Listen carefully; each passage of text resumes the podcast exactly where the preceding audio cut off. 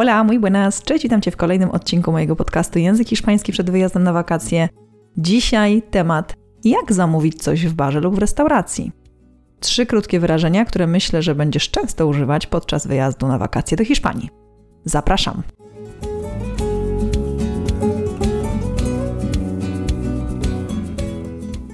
Cześć, mam na imię Paulina, pomagam innym komunikować się w języku hiszpańskim. Robię to 100% online i robię to po to, abyś to ty mógł wyjechać na swoje wymarzone wakacje lub po prostu kiedyś przeprowadzić się do Hiszpanii.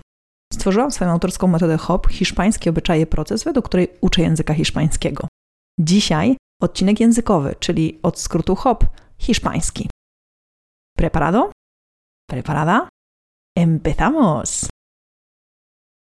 Tendencja, którą widzę wśród Polaków, jest taka, że bardzo często mam wrażenie, że chcemy być tacy bardzo grzeczni w stosunku do kelnera czy kelnerki i to jest bardzo ok, natomiast myślę, że warto przekalkulować, co jest ważniejsze, czy bycie naturalnym w Hiszpanii i nauczeniem się prostych wyrażeń, czy bycie przesadnie grzecznym i brzmieć nienaturalnie.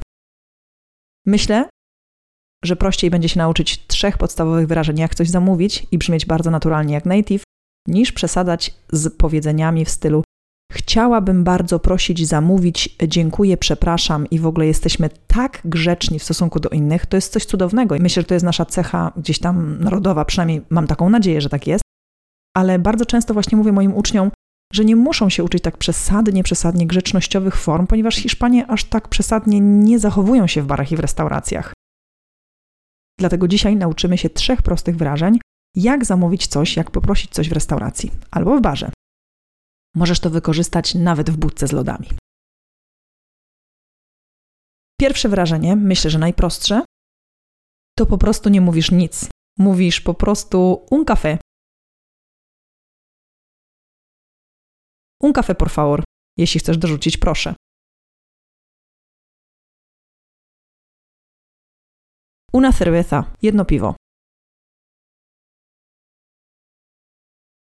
Una cerveza, por favor. Jedno piwo, proszę.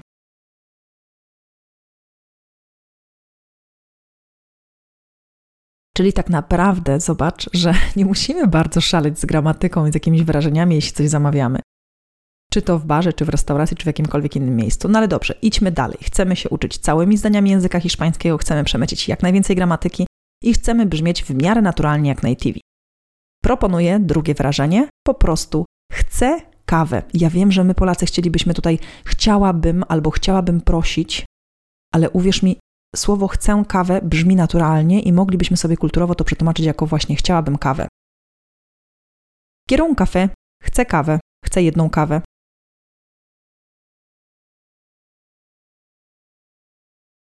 Quiero una cerveza, chcę jedno piwo lub chcę piwo.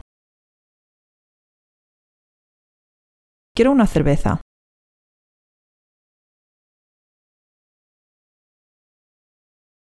Trzecim wyrażeniem będzie dla mnie kawę, proszę, albo po prostu dla mnie kawę.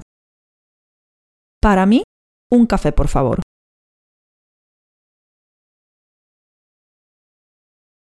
Para mi un café.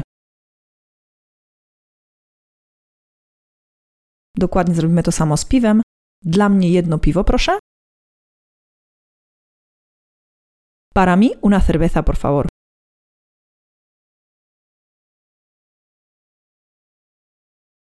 Dla mnie jedno piwo. Para mi una cerveza.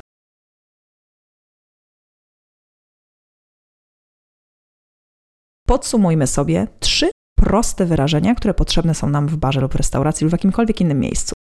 Jeśli chcesz po prostu kupić piwo, to mówisz una cerveza. Lub dorzucasz grzecznościowo una cerveza, por favor. Jeśli chcesz powiedzieć chcę, chciałabym piwo, proszę. Quiero una cerveza, por favor. I ostatnie wyrażenie para mi, czyli dla mnie.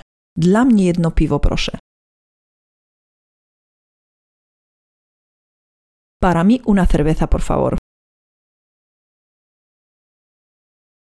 Bardzo podobają mi się różnego rodzaju skecze na internecie, kiedy właśnie przychodzą obcokrajowcy do baru i proszą coś i coś zamawiają i są tacy mega, mega grzeczni i aż kelner nie wie czasami co zrobić.